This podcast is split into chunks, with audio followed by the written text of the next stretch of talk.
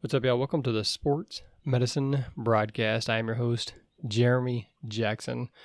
I've got Sean Reedy and one of his doctors, Dr. Paul Saenz, who's a team physician for the San Antonio Spurs.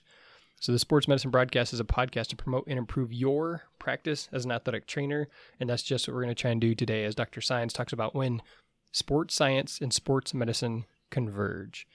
This uh, podcast will be eligible for CEUs once the audio version is released. You can go to sportsmedicinebroadcast.com slash sports science. Again, sportsmedicinebroadcast.com slash sports science, and that'll have the links how do you get to the CEUs, or you can go to sportsmedicinebroadcast.com slash CEU and you can take the courses that are available now. So thank you, Sean Reedy, for hooking us up with the CEU certificates, the CEU eligibility. Sean? So Dr. Saenz is one of our um, is one of the primary care sports medicine um, physicians here in San Antonio with SMASA, um, Sports Medicine Associates San Antonio. Um, he was one of the first primary care sports medicine physicians in the city, I believe, and he's worked with obviously the Spurs, but many uh, Olympic games, Olympic teams, um, many of the colleges here through here throughout the San Antonio area, and we we we are lucky enough at Methodist that we get to work with him quite often when we we're doing some physicals and things of that sort. Well, thank you for having me here with you guys today and uh, the whole audience out there. And I, I want you to take just a second to glance at the title slide there because it has somewhat of a little uh, Darwinian uh, approach here to uh, to the theme of the talk today. And really, it's a little bit of a personal speak as to how my own role as a team physician has seemed to evolve over the years. And, you know, we're all involved in the game of sports medicine and and that allows us to interface with athletes and teams and the whole nature of this is the competitive nature of sports and so the the talk essentially is a, the substance of the talk will be looking at the way that workloads that are imposed upon athletes ultimately may affect their performance. Uh, consideration also to the risk of injury. And we all know that along with, with injuries comes success, individual success or team success is highly dependent upon injuries. So I think this is something very germane to all of us. And I'll advance now. And we know that historically the team physician has been involved in the day-to-day care of athletes and that the particular focus has really been on managing and recognizing athletic illnesses and injuries and then uh, prescribing a treatment for that yet it, the the evolution of all of that and and I include not just team physicians but all those that are involved in the care of athletes and and certainly the athletic trainers are the eyes and ears of the team phys- team physician.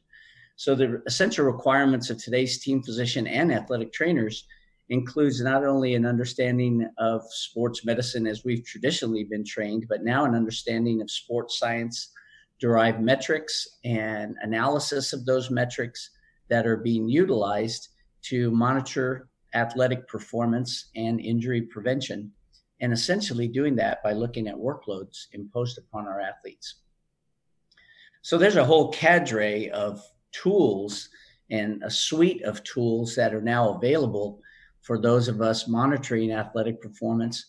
Um, and it's now really part of our responsibility to extract that information that's derived from whether it be high speed motion cameras like the cameras that are in place at every NBA arena, we know that GPS technology has found its way into managing uh, and assessing data and data collection of athletic workloads. There's things in place like force plates that can be used to measure strength, that can be used to measure baselines, recovery from injury.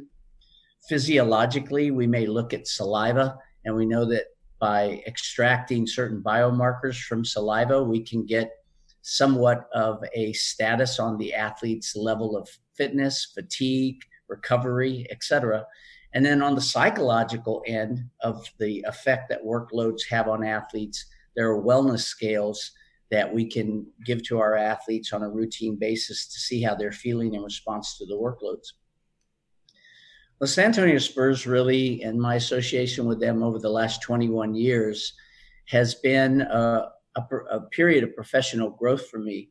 And I can tell you that the Spurs have always really been on a leading edge and cutting edge in the area of exploration of the various aspects that would enhance athletic performance. So, the Spurs' way of doing things is to really look at best practices around the globe. And I can tell you that the, the, the logos that you see here, whether it's FC Barcelona Soccer Club, the New York Giants uh, Football Club, the New Zealand All Blacks um, rugby team, uh, Melbourne, Australian Rules Football, Manchester United, all of these organizations have had open discussions and very frank discussions and shared intellectual knowledge and intellectual properties with the Spurs. And so um, I can tell you just that there's been a, a significant evolution in the uh, in the in the application of sports science to our NBA club. So now, where it simply once upon a time was team doctors and athletic trainers, the, the staff has just markedly expanded to where a team physician is usually you have both an orthopedic team physician and, a, and really a primary care sports medicine physician. And if, if we will follow the ways of, uh, of Europe and how things are done in Australia and, and places that have really led the charge in sports science, the the primary care sports medicine tends to be designated as the head team physician, and orthopedic surgeons are being utilized as consultants. And you know, it's kind of been the reverse of the way things uh, st- started in the states. But the the role has certainly expanded for primary care sports medicine doctor, and all 30 NBA teams have doctors that completed fellowships in primary care sports medicine, in addition to the orthopedist on the uh, on the sports medicine team we now have directors of medical services, and in our organization, that's a physical therapist with a PhD. Um, interestingly, a lot of these individuals are from different parts of the world. Our, our uh, director of medical services is uh, South African. Our applied sports scientist is another PhD and possibly the smartest person I've ever run into in the sports medicine world. Um, and he is um, from Spain. so, you know, there is an international flair that seems to be taking place with regards to the formation of professional sports medicine teams. Our director of rehabilitation is a, a physiotherapist um, from Canada. Of course, we have a, a cadre of athletic trainers, and they still serve as the backbone and primary interface directly with our athletes and the primary intermediary between our athletes and our coaches and we have several athletic trainers, a head athletic trainer, and several assistant athletic trainers. Strength and conditioning coaches, um, a head strength and conditioning coach, and, and several others. Um, we just about fill a whole bus by ourselves with just our sports medicine team. Uh, sports psychologists, sports nutritionists who are registered licensed dietitians, and then just the cadre of whether you're going to bring on other specialists. We've had people that tell us how we ought to sleep um, there's really no limits to the resources that are explored that may, in essence, bring about a better performance of individuals and team. Why is it we want to monitor athletes? You know, what what's the payback from this? Well, you're able to give players direct feedback, and I think you know athletes realize. I think for the most part, especially when they've reached a relatively high level, collegiate and beyond, that their you get you get what you put into it and so that their capabilities uh, and their efforts should ultimately result in improved performance and but i often say the athletes walk the fine line between the workload that they absorb and their performance. So there are some parameters that we try to keep track on there. Injury prevention of course is one of the main reasons why we want to accumulate this data and see if there are concrete relationships that we can draw by looking at workloads and then assessing a risk of injury. It's all about it's all about achieving optimal performance and and i think that's that's easy for us to all understand that as as injuries go so go the the success of the team and so for those in individual sports a cross cross country runner or track and field athlete, it's more individualized. Whereas our team sports, uh, such as soccer and, and American football, basketball, etc., uh, all of these are things that we look at globally as individual performance, then translates to team performance. If you have these baselines, uh, much in the way we have baselines for concussion testing, it allows us then, when our athletes um, are recovering from injury to look back at that baseline and make some determinations about the reliability and our confidence level in being able to say that an athlete is capable of returning to play.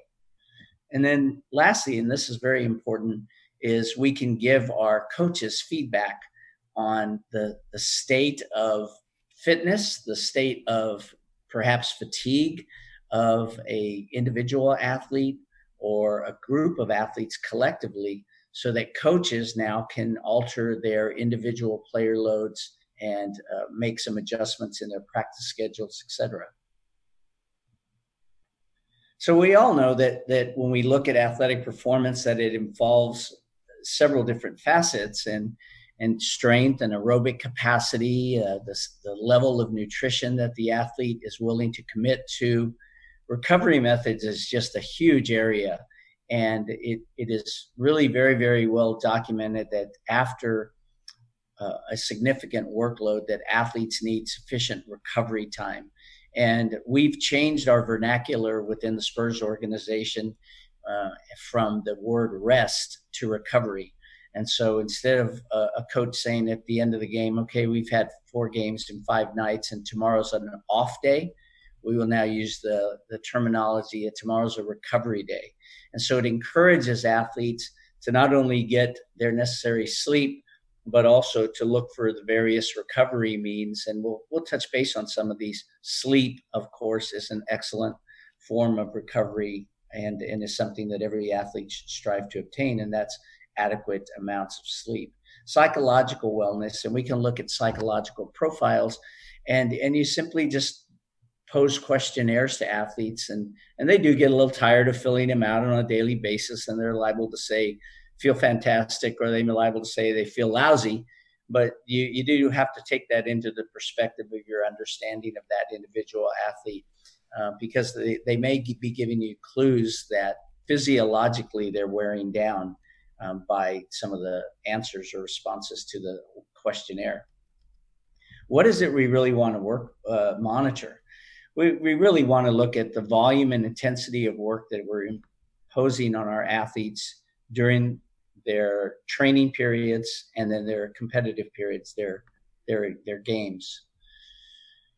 We want to look at their performance markers, and the strength and conditioning coaches will, of course, have baselines on athletes' uh, strengths as they come into camp, and then what's the response over time. So we want to look at aerobic capabilities and then we want to look at strength markers. We want to look at an athlete's ability to recover from injury. I'm sorry, not from injury, but from workloads and uh, get a relative assessment of their level of fatigue or wellness. And ultimately, this then affects player availability. So, again, that feedback with the coaches so that they know how to do individual tailoring of workouts it's not unusual that for some players we will do what's now called workload management and maybe give that player a day off uh, of, or a day of recovery uh, instead of engaging in a team workout. So when we look at loads, they are categorically divided into external loads and internal loads. And very simply, an external load is really what we're throwing at the athlete. What physical load will the player have incurred, and not only over a single session, but cumulatively over time? And that leads then to us establishing something that we'll talk about in a second called the acute versus chronic workload risk. Uh, so, this is really, again, just the measurements, the way of monitoring that is out there for determining what it is externally that's been applied to the athlete. internal loads then are how have they responded to those external stressors or external loads from a physiologic nature from a biologic nature which includes the physiology physiologic changes but also consider internal workload has to consider the psychological effect on the athlete as well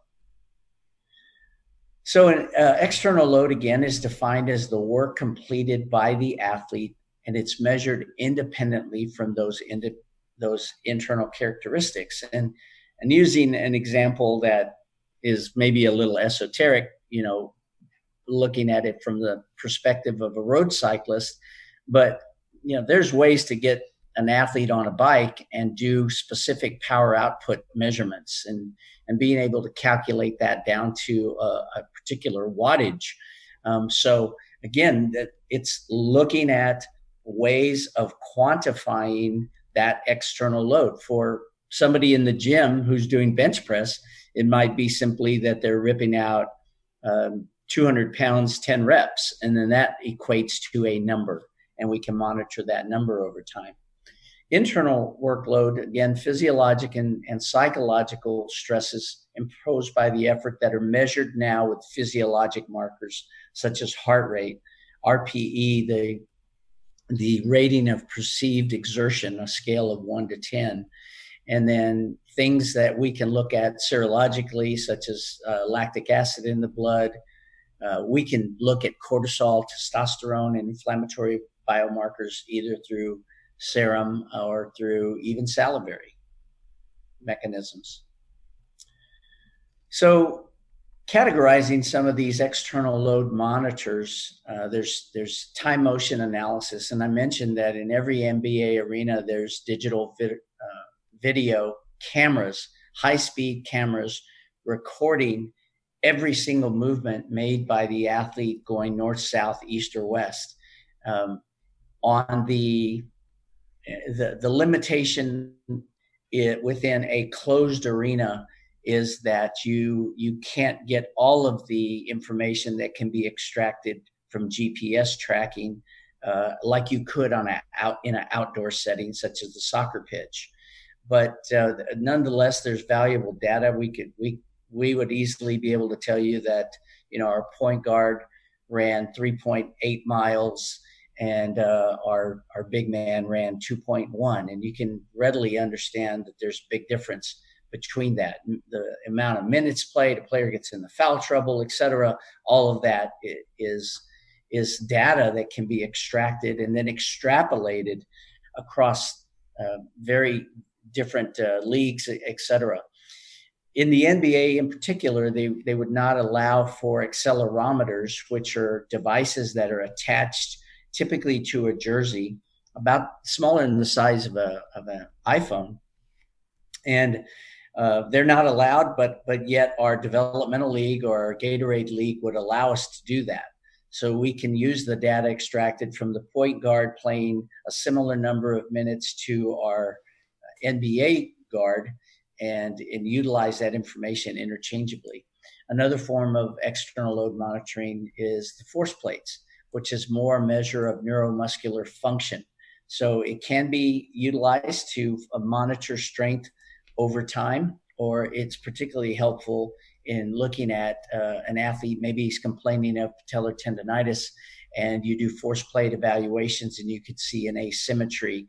And so it allows you now a goal of uh, directing the rehab and and ultimately being able to visualize correction of the problem.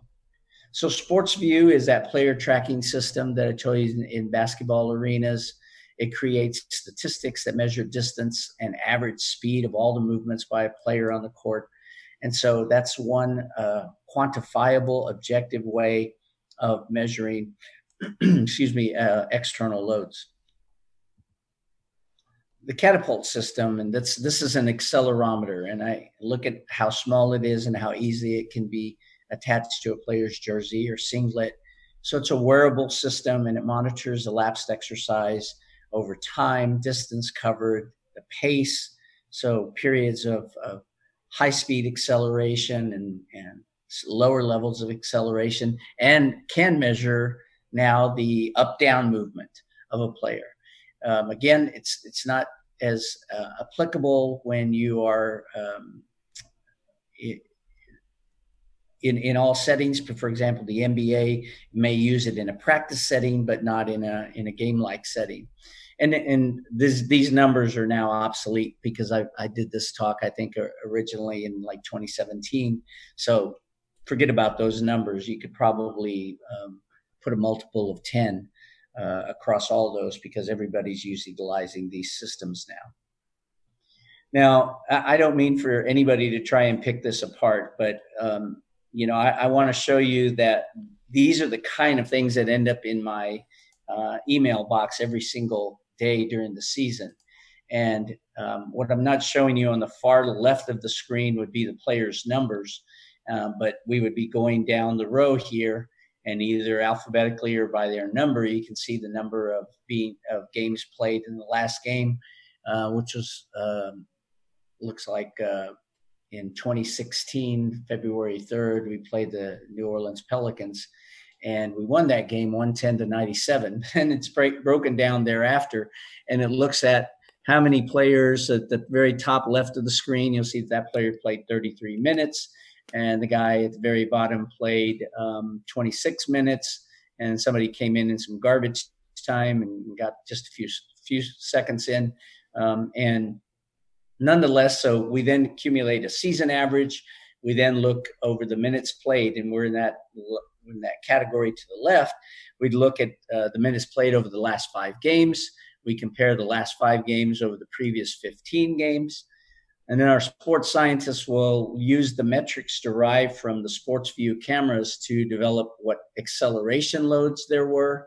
And again, comparing those um, from last game to season average to last five games, last 15 games, and uh, and then looking at the total acceleration load. Um, again, just data, data, data that's extrapolated from one level to the next, and um, and thank God that there are sports scientists uh, that are calculating all this, or I wouldn't have a real practice probably um, it's broken down to the nth degree. So now we look at those uh, those distance coverage, and we know distance times speed, you know, is is looking at acceleration and and distance over time rather is is speed. And so you can now take down and break down the time that an athlete spent at uh, running greater than 7.5 miles per hour, as you see in the far left category. In the middle category, we see that there's time spent at very high intensity speed, uh, which is greater than 11.2.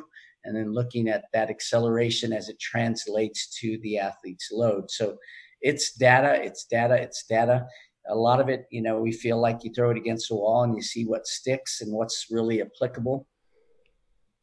These are what our force plates look like in our gym, and and there's uh, a variety of jumps that will have the athlete jump from a platform and land on both legs at the same time, um, land alternately from one leg to the other leg, uh, counter jumps, etc. And um, so we want to we want to see the the force perhaps upon which the athlete lands, and then we want to see maybe the force generated as they're standing on the platform and bounding onto uh, a workbench, etc. Okay, so flipping now, uh, have, having talked about a couple of means of assessing external load, we look at the internal load. What effect did that external load have, have on our athlete? So, one way is by doing the RPE scale, the rating of perceived exertion.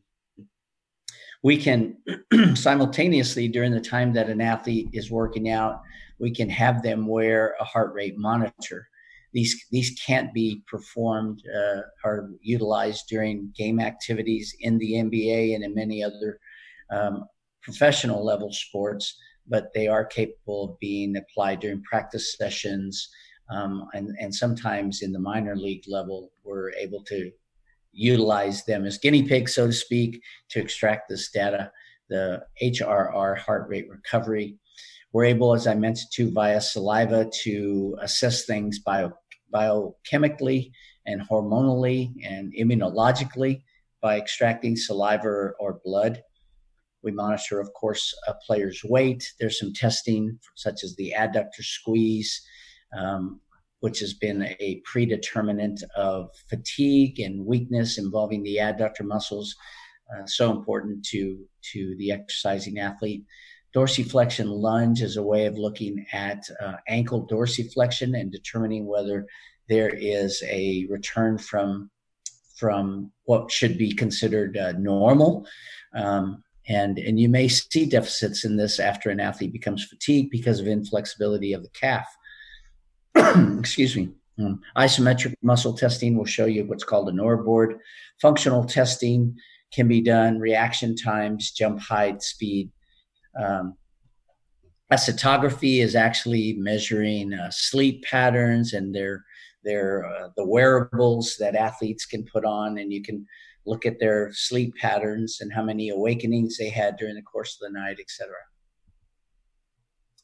The RPE scale is a 1 to 10 scale, self determined assessment of exercise intensity, where total load um, becomes based on the uh, rating of perceived exertion 1 to 10 times the duration in minutes. The RPE can correlate well with heart rate during uh, steady state exercise. So, again, wearing the heart rate monitor while you're running an athlete through. Oftentimes, this is best done, um, for example, on a cycle ergometer or on a treadmill. And so you can just have the athlete run to the point of near exhaustion, and along the way, they're they're telling you, okay, I feel fine. It's a four, or um, I feel an eight, and you know they're probably getting near the point of exhaustion. And at the same time, while you're measuring heart rate, you can be drawing blood. And so then you can correlate the lactic acid buildup with that rating of perceived exertion and that athlete's training heart rate. So now you get an athlete who's wearing a heart rate monitor and they're out on the court, and you can try to correlate then with what you've done in the lab with what their level of fitness for continued work is or whether it's time to quickly back them off because they're reaching a level of fatigue. And that level of fatigue, of course, we would correlate with increased injury risk. Cardio recovery, very important for um, for our aerobic sports, of course. Um, and there's a linear relationship between your heart rate and the rate at which you consume oxygen. And so the, the higher the ability to consume oxygen, the, the greater the the fitness level of the athlete. So good correlate there for oxygen consumption and and rating the level of aerobic fitness. Heart rate recovery is the rate at which a heart rate declines after exercise is terminated. So a very fit athlete who's very autonomically tuned and has a high fitness level will quickly recur- return to their baseline uh, heart rate and those in which you maintain an elevated heart rate for a sustained period of time uh, conversely indicates that their fitness level is not as optimal we look at markers of fatigue versus fitness again via saliva the yo-yo intermittent recovery test is, is a cadence test that was very popular uh, among european sports and soccer players but it is a, a method of doing field testing forms of aerobic fitness. So not necessarily having to put everybody on a treadmill and hooked up to uh, um, an oxygen measuring uh, device. So this is that yo-yo test, short, intensive, um, uh, 40 meter runs with brief recovery periods, 10 seconds typically in between, ideal for sports with intermittent bouts of intensity such as soccer and basketball. So soccer, we know that uh, your your midfielders are going to be the players that are going to run essentially most of the game. Defenders may not always run when there's no activity on their end of the pitch, and same with a, a goalie, for example. With basketball players, we know that there's uh, time on the court, then you return to the bench. There's free throws, there's timeouts, and so uh, a yo-yo recovery test may be uh, a little more valid than somebody who's going to get on a treadmill and run to the point of exhaustion because that's just not the way those those athletes typically engage in their sport. But it is valid assessment of of cardiovascular fitness and heart, and as is heart rate recovery. Our, our biomarkers, testosterone and cortisol correlate, of course, with levels of, of wellness and uh, levels of fatigue. So, the higher the testosterone level, it, there's a typical correlate there with a level of wellness and readiness. Uh, let me use that term readiness for exercise. Whereas uh, cortisol, which is produced by the adrenal glands above the kidneys, um, is a measure of stress to the body. So the higher the cortisol level we see, um, there's a correlation there between an anabolic state where the testosterone level would be high and a catabolic state where your cortisol levels would be high. There's enzymes that we can monitor, such as creatine kinase, that are evidence of muscle breakdown. Myoglobin can be extracted from serum or can be extracted even from urine as an indicator of muscle breakdown. So we know that in an athlete, for example, with rhabdomyolysis, that uh, the, the, CK and the myoglobin just go off the charts because of the intense muscle breakdown. And of course, we, we hope not to, to incur that if we're imposing a workload upon an athlete for which they are able to endure. But we do see a variety of factors, uh, typically in the summer months uh, when we have the cofactors of high heat and humidity that's something we run into in our uh, in our summer months as we engage in high school and collegiate football down here in Texas. And then there are these markers of inflammation, such as interleukin, alpha amylase, and, and these all can be extracted from saliva. Um, MMP, which is um, matrix metalloproteinases and tissue inhibitors of matrix metalloproteinases, are enzymes that are indicative of cartilaginous destruction. So, good things to monitor for monitoring the effects of workload on a player's joints. Again, more graphs, and these are the this is our biomarker graph, and just the correlation of how you can look at salivary osmolality, and um, and an increase in that demonstrates an athlete that may be in a dehydrated state. I mentioned interleukin one and its role with inflammation. This is this is very very cogent information in the management of osteoarthritis, for example. Um, alpha amylase and and its decline is indicative of a low state of the immune system. Troponin, myoglobin, indi- indicators of muscular damage. Um, so again, somewhat of a of a repeat of what I just uh, talked about in the previous slide. So, going again to looking at some of the uh, internal monitoring, the effects of the workload internally, physiologically, biomechanically on the athlete, high level of evidence that reduced hip adductor strength is related to injury. Uh, this is done with a sphygmomanometer, a blood pressure cuff, so bilateral isometric contractions into a pre inflated cuff, and uh, looking at those compared to a baseline predisposition to uh, groin injury and well studied in, in uh, European soccer players. Uh, just kind of a, an overview of what, what our weight room looks like uh, a lot of free weights, uh, a lot of cycle ergometers. Perhaps in that right hand corner of the screen, trying to put my arrowhead there, there is uh, an Alter G. Um, so you're probably all familiar with that. That's a, a treadmill in which you're able to pneumatically reduce workloads so uh, that you can reduce essentially the, the force of impact by reducing a player's body weight by unloading them pneumatically. How about recovery methods? I mentioned that recovery has become a very, very hot topic in the area of management of workloads and, and reducing injury risk. So we think that if an athlete has been imposed to a big workload and and or we start to get some markers that their perhaps their cortisol level is increased, their adductor squeeze demonstrates um, that it's it's also decreased in comparison, and then we go and we look at their metrics and we see that this athlete has had an increased workload, played greater minutes, uh, perhaps because of injury to the person that was starting in front of them that got injured or that took uh, took was given a, a, day of recovery, etc. All, all different kind of uh, variables there.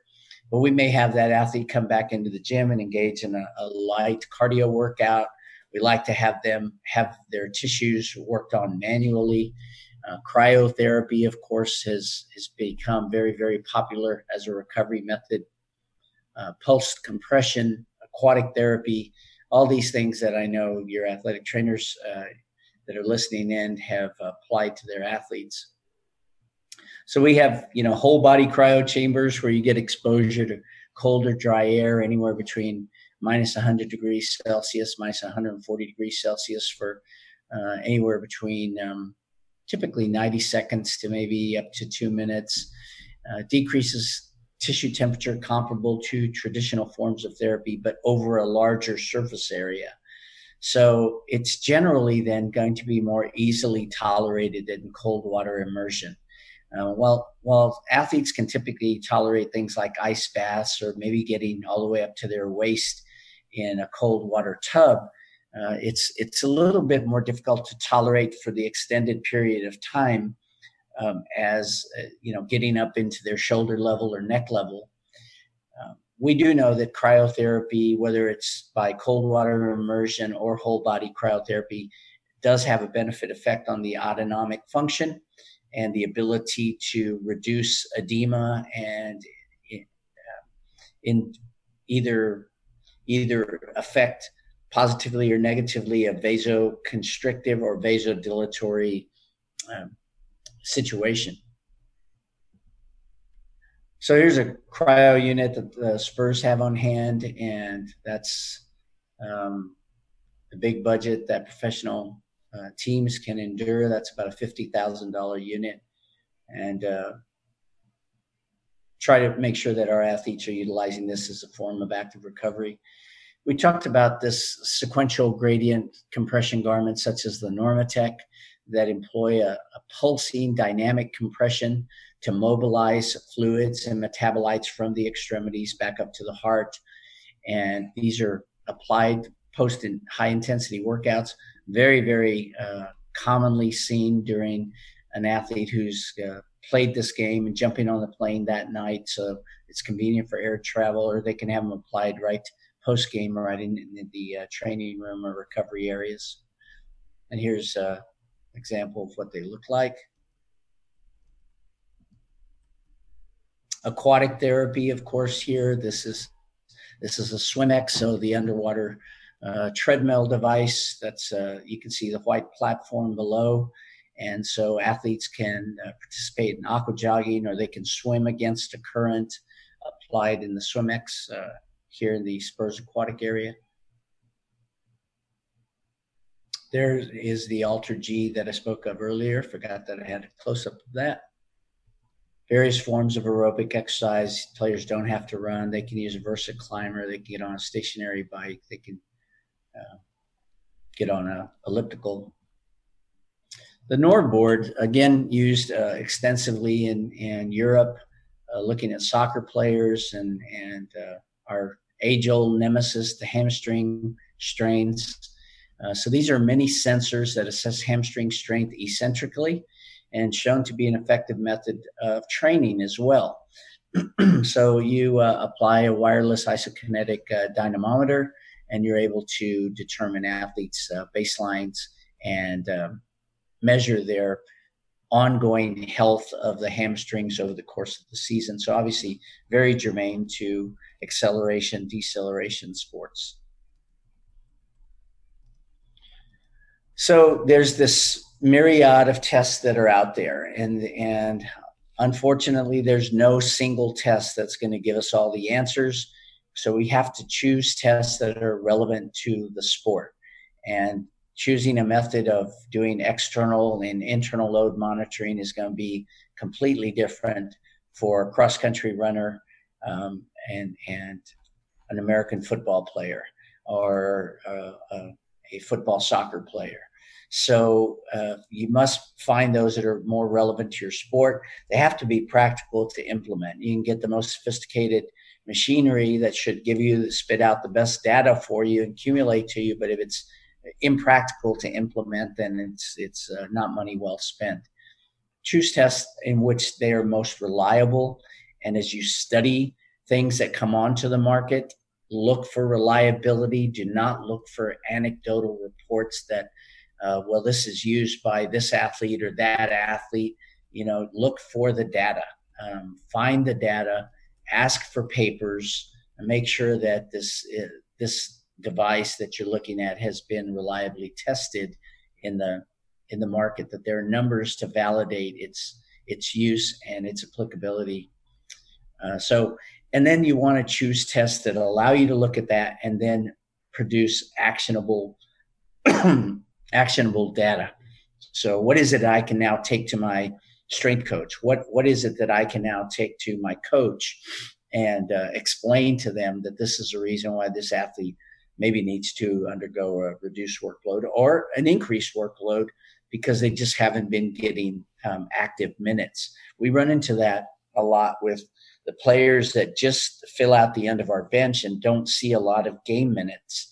So, in order to keep them up to speed, we often have to arrange for pickup games for them with our video staff and, and other members so that we can keep them up to a level and make sure that they don't decline as a result of deconditioning and inactivity.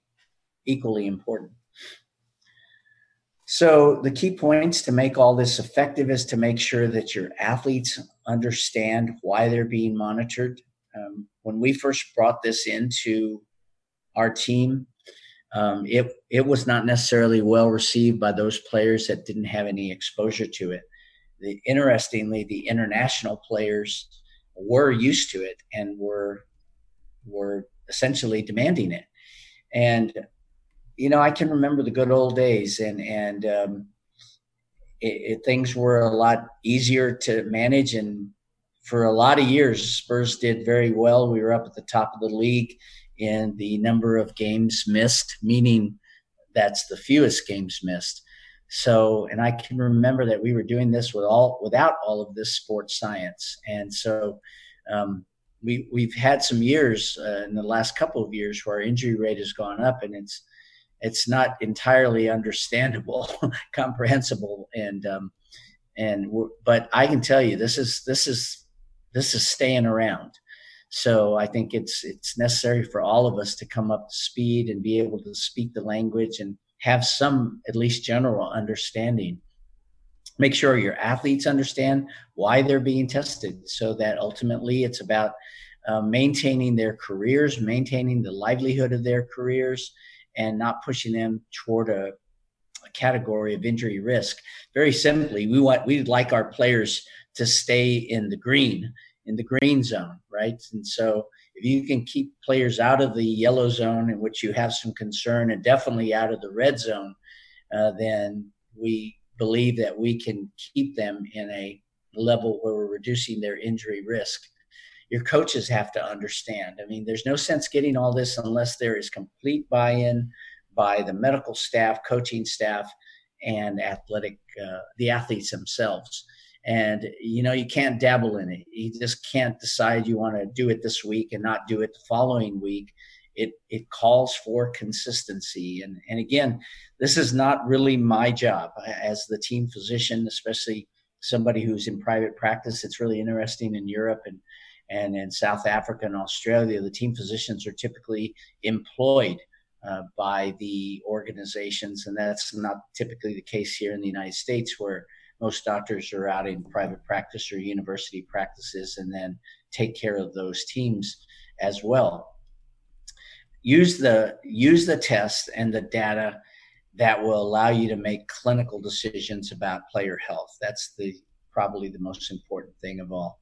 So why really, you know, why do we want to maximize player and team performance, and and what is it really that causes us to look at the sports science and look at external and internal loads so seriously and try to use those ratios to determine injury risk?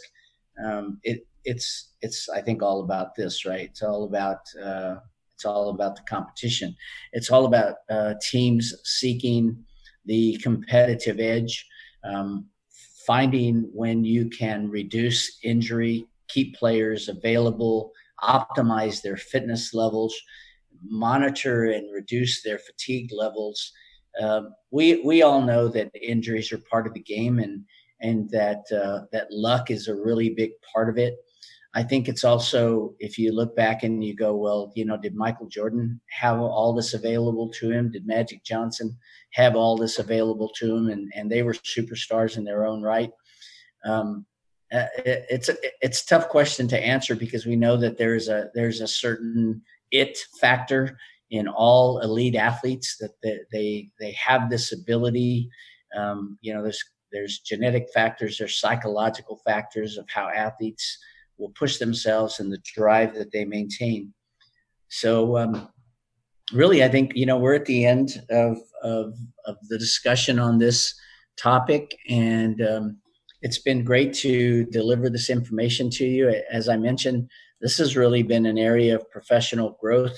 Probably, if you'd have asked me when we started exposing ourselves to this uh, six or seven years ago, if I if I really enjoyed doing this, um, no, not really at the time. But um, again, it, it has created a level of understanding for me, and uh, it it now is the metrics that that we look at and we do sit around in our team meetings, which are uh, typically led by our director of, of player personnel and player health. And uh, there are some very, very uh, educated individuals in the room trying to make decisions about everything from is this, is this a player we should draft? Uh, is, is this a player that we um, allow to progressively return to play or not? I mean, very, very big big and interesting and, and sometimes multi-million dollar decisions are being made utilizing these metrics. Um, so I don't know if the, if the format at this point, um, Sean and Jeremy, is is to take any questions. If if that is something we can do, then great. Um, I'm happy to stick around for a few more minutes. One one of the main things I wanted to um, say, Dr. Saenz, was is obviously this doesn't it isn't it, it, one of the reasons I, I liked the topic, but wanted to kind of pick your brain about it was that sorry my, my notes just went away on me here um, was that I want I want to go through this obviously isn't the world of the high school athletic trainer. This, I mean, you know, sometimes isn't even isn't even near the world of the co- collegiate athletic trainer. But one of the great things about what all you're doing in the NBA and you're doing in and and and they're doing in uh, especially like you said in um, international soccer and and different places like that, that is they're doing a lot of this testing. So we can actually pull numbers. We can get a lot of information. We can get a lot of this stuff to which we can then apply to our high school athletes. Now, that being said, it can also be a burden on us as the high school athletic trainer, or the middle school athletic trainer. So, because you get the, the coach that says, oh, we're going to do this because this is what the Spurs are doing, or, or th- we're going to do this because this is what SAFC is doing, or the Dynamo, or whomever. Um, hmm. but how do we apply what we're finding, what what we're utilizing in this recovery model slash in this sports science model in our high school and and um, maybe smaller collegiate athletes and and such? That's that's really an excellent question sean and and uh, you know and and forgive me to some degree about about really not trying to extrapolate this to all different levels of competition because you're right this some of this stuff is actually uh, not going to be readily available unless you're um, at the collegiate level and and uh, beyond. So, eh, you know, again, it it we talked about really what's what's the concept of team and, and in particular the sports medicine team and and the athletic trainers really are always really the bridge between the athlete and the coaching staff and the more that an athletic trainer can educate themselves and credential themselves to bring relevant information to the coaching staff, you know, I know here in San Antonio, we, we really try to endorse our athletic trainers to our coaches 100%, you know, especially based on those athletic trainers that have taken a real special interest, be it in rehab or in sports science. And so it takes that really collegiality, it takes that mutual respect.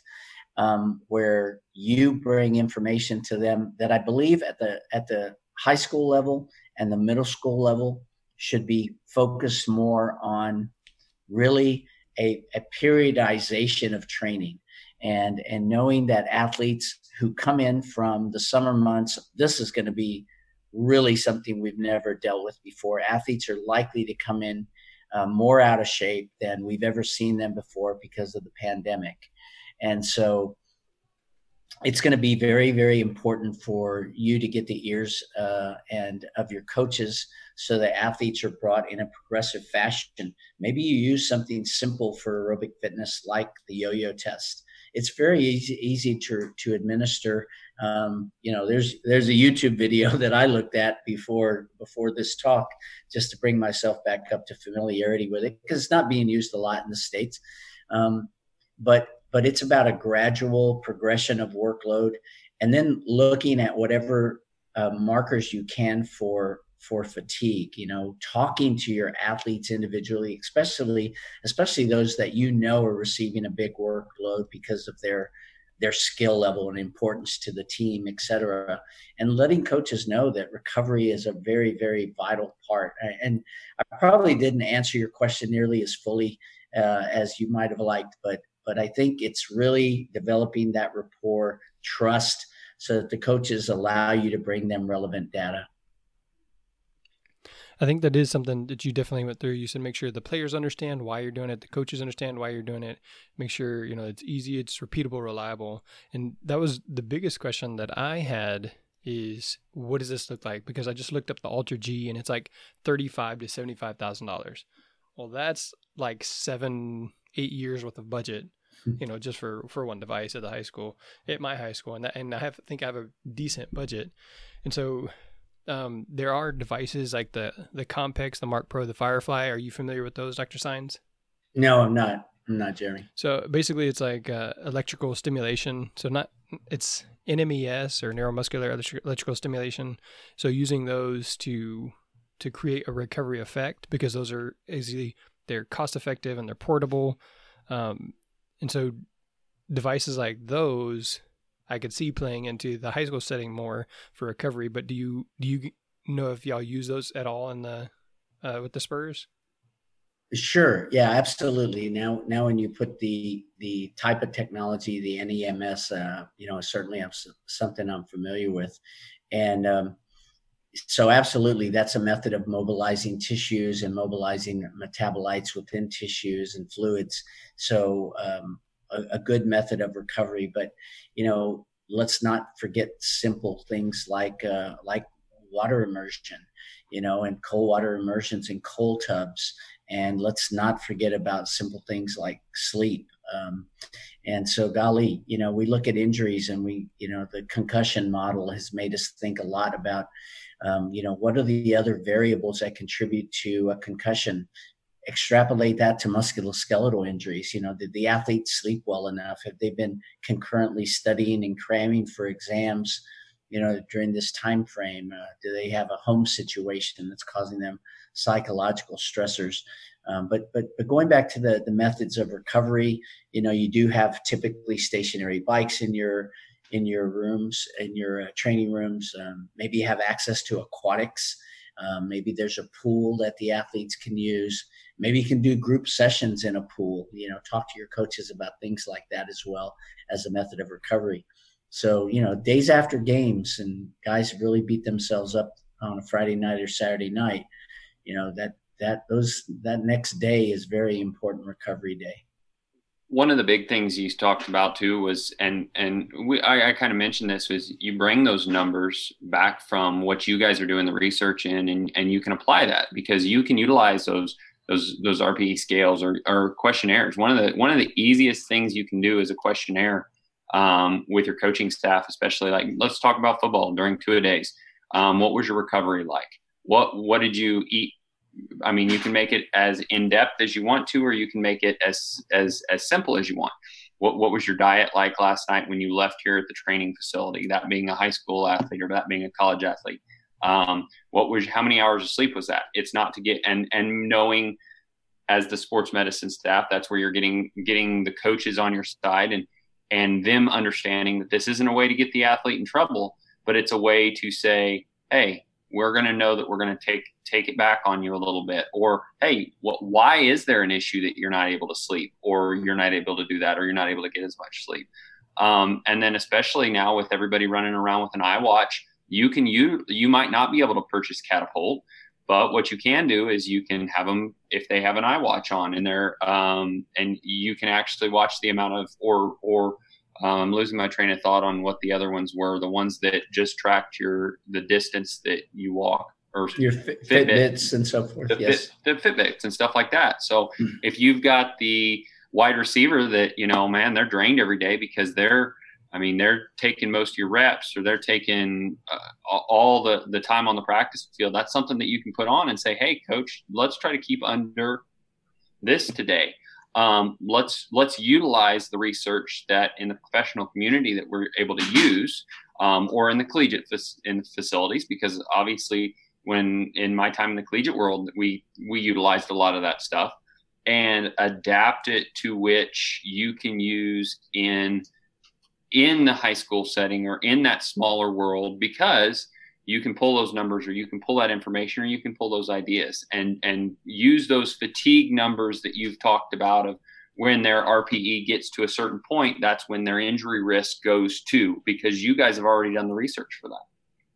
Yeah those are those are really excellent points Sean and uh, whether it's the use of the wearables the actigraphy and the the ratings of perceived exertions uh, really just doing wellness questionnaires periodically, you know, maybe weekly, is is really a, a very, very good indicator of where that athlete's at and those that really maybe need a little closer monitoring. So recently we did a podcast with Carrie Wood about monitoring mental health and we it was basically just a I think a five question Google Doc or Google form that she sends out via text message. And so you mentioned uh, something about the psychological well-being of the athletes and then filling out those forms every day. Is that something they do on paper? Is that something they do electronically? And, and was that accurate, or did I did I mishear that? Was it is it every day? Well, when when we have exposure to our athletes on a near daily basis during the course of a season, then it is really on a daily basis. And of course, again, when when no uh, expenses are spared, but we're, but we're in the age of obviously every kind of app being able to be placed on our phone. So uh, a wellness app has been created for our organization as part of the things that allow us to monitor our athletes. So, but if you don't have that, that there's certainly something that can be um, posted in a training room uh, wall, and you can say, you know, simply on a scale of ten, what's your general feeling of wellness today? It can be something as simple as that our athletes can come in and and uh, fill out a, a, four or five questionnaire response questionnaire uh, that is a psychological or wellness update, and that can be done on an iPad. Um, so any any number of means to do it, either by by a paper method um, or just the you know the regular correspondence when an athlete comes into the training room and they're and they're getting up there to have their ankle taped. You know, how are you feeling today? If you were going to tell me, how'd you sleep last night? What would you say your overall level is? Do you feel happy today? Do you feel kind of grumpy or down? You know, those are all very tangible things. But um, again, taking that information and then passing it on, sharing it with the with the coaching members of the team and coaching staff. I will say that there are there are quite a bit of apps that are, or let's just say organizations that are putting out a lot of those questionnaire things that be uh, might actually be a part of what Catapult puts out or what what these different um, and there are a, several of those that are budget budget friendly with regard to especially if a, a, a, a sports medicine staff wants to implement something like that. It's it's not extremely expensive. I know at the time when I was at Rice, we were looking at a lot of different ones. And um, I mean, depending upon the athlete number, it really realistically wasn't expensive. And I'm certain that they've gone down from there. But I've also, as as you kind of mentioned, Dr. Saenz, is organizations can put them together yourselves. So, and with with student athletic trainers that are very good with apps and computers, um, I know for a uh, I'll I'll say Travis Chipman with um, he's one of our program managers for Justin Sports Medicine. He's also here in San Antonio. Um, he is a uh, he's put together a quick app that we do as a as we can utilize now as a checkoff on our DOT stuff for driving for Justin Sports Medicine, and you make sure that everything is done. So it's basically our safety check. Um, and he built the app. Now, depending upon the number of people, yeah, you may have to pay for it. But what some of those apps can actually do is you can create some that actually text and will actually send a message from a, a whatever number, like a Google number. Um, and by creating that, it sends it, and then you will get the responses back in a in a form, um, in like a Excel type document. And you can also utilize it in a shared with each individual athlete um, in like a Google Docs or something like that, where their requirement is is Monday, Wednesday, Friday. They need to get on and they need to fill out their numbers. Um, and if their numbers fall above an eight, it gives it sends you a notification and and or it gives you like a red spot so that you don't have to go through and start looking at everything and oh everything's everything's clear and it's very quick. So obviously a little more time consuming, but there's a lot of different ways that you can utilize stuff like that as well. Yeah, for sure. Um, there's, you know, and and the uh, the middle school and high school kids can uh, just about get a plane in the air through their phone. So uh, you're right about the applicability there. You also mentioned pulsed compression and specifically the Normatec device. And is there is there a reason, or is that just one example? Because obviously there's like recovery pump or rapid reboot or the other some of the other ones. Um, and so, can you talk just a little bit about that? Yeah, I think um, the idea, obviously, of mobilization of fluids is is the ultimate objective of whether it's a Normatec or XYZ brand. But you know, when when you talk about just sequential pulsing, it typically then you know runs from south to north if you're doing the lower extremities. Um, there's there's different applications for doing the same thing in a throwing athlete, you know, a pitcher that you want to have. And and we we know these as former names like the Jobst pump and things like that that have always just been a way of mobilizing fluid and trying to restore really homeostasis back to the uh, the, the vascular system and reducing edema, reducing swelling, and and mobilizing what we consider to be deleterious metabolites such as lactic acid, et cetera. Uh, but yeah, it, it, I think there's other devices that are out there.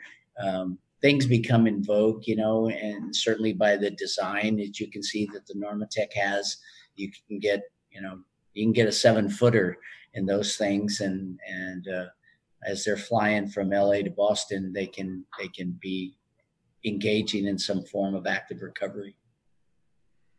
We also talked about the secondary setting. So one of the questions is with these athletes that are just that are still growing, they're not skeletally skeletally mature. It, can they recover too much or too fast? So is there is there a, a point where we need to say you can only do one of the recovery devices or you can only do it for so long because your body still has to continue to grow? Um, well, I think I think that you do always have to individualize treatment, but you know, heretofore the the the most worrisome thing on um, athletes that are skeletally immature that are still going through growth spurts really has been more a concern about you know biomechanical loads and then the biomechanicals or the, the association of that biomechanical load to the development perhaps of an overuse injury you know an apophysitis or a tendonitis or what have you um, so um, I, I, think though that there's there's not any data that I'm aware of that any of the recovery methods employed would have a deleterious effect. Again, I, I think sometimes you know um, just keeping it simple is is oftentimes all that we need to do and and again looking at sleep as a good recovery method icing as a recovery method massage as a recovery method light aerobic exercise, stationary bike, elliptical, as opposed to pounding. Um, you know, when when somebody's just actively running or sprinting. So, you know, keep it simple as best you can. I, I would not. Uh, I I'd I'd worry more about not providing a mechanism of recovery to the skeletally immature athlete as opposed to providing them a method of recovery and worrying about the side effects of that recovery method. That's fair enough. All right. So, Dr. Saenz, as we wrap it up here, if somebody wants to get a hold of you, find out more, um, obviously you said you cannot share the PowerPoint in and of itself, but it could be viewed here at, through the, the video. Um, how can somebody reach out and get a hold of you? Well, um, if you, if you have a mechanism of getting a hold of, of Sean Reddy, then you have a mechanism of getting a hold of me. I, I have him on speed dial. I hope he has me on speed dial. But uh, my email address is uh, is if you, if you're ready for it is s a jock doc. So s a j o c k d o c at aol.com. All right, and then Sean is always Sean Ready underscore ATC on uh, Twitter. So that's probably the easiest way to get a hold of him there. Uh, he's also on Facebook. You can find him again. He says Sean Reedy, but it is spelled Ready, and he always says like I was born ready, right? So it's Sean Ready underscore ATC on Twitter, and he's also on Instagram. So you you can find Sean Ready if you need to. I am Jeremy Jackson. Again, this course once it is available on the podcast version is eligible for CEUs at sportsmedicinebroadcast.com slash sports science. And then it'll have a link, or you can go to the CEU part of the website as well. So, Sean, any final closing thoughts? No, just one thing I wanted to touch on was that that adductor squeeze test, and I think that that was a fantastic um, I, have actually read the research articles that they've they've published on that, and I would recommend for everybody to take a look at that because that's actually something that you can get a lot out of as well in that high school setting, and and and can find a lot of good stuff from. But nope, all all good for me.